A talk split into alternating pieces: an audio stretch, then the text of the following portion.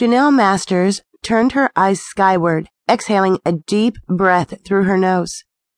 She was an unusual sight in the mines because not many women worked there.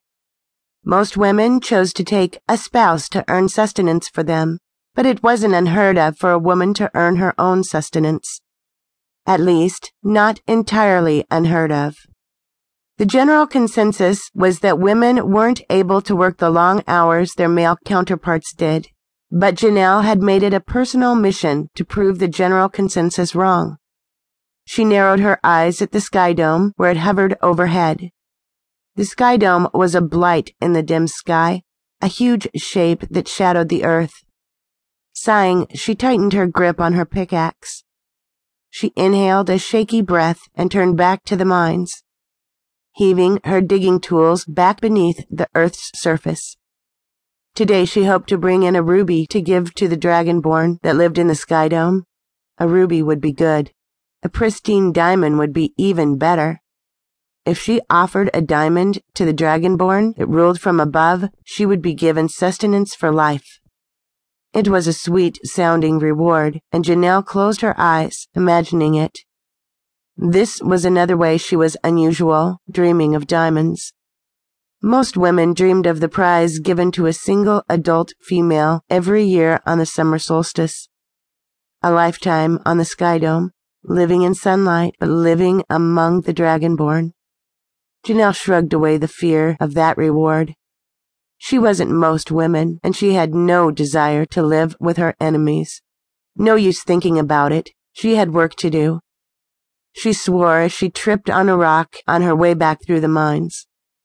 Everything was dark in the mines and out. The earth in a perpetual night since the sky dome had been positioned to constantly block the sun. It was a constant eclipse which had many years ago caused all crops and livestock to perish. Now, humans depended upon the Dragonborn living in the Sky Dome for their food and nourishment. It was a dark, thankless life, but Janelle was determined to make her own way. Though her first venture into the mines two years ago had been rather fruitless, accompanied by heckling and general unpleasantries, the men had grown used to her presence in their underground chambers. It didn't make the competition any less fierce, however. The men who wanted the most sustenance worked the mines because the Dragonborn favored gems. Janelle walked with a confident swagger in her step, eyes darting from one man to another as if daring them to approach her. The smart ones averted their gazes altogether, with the occasional brave soul offering her a sneer in turn. She could handle the brave men up until they tried to prove themselves physically.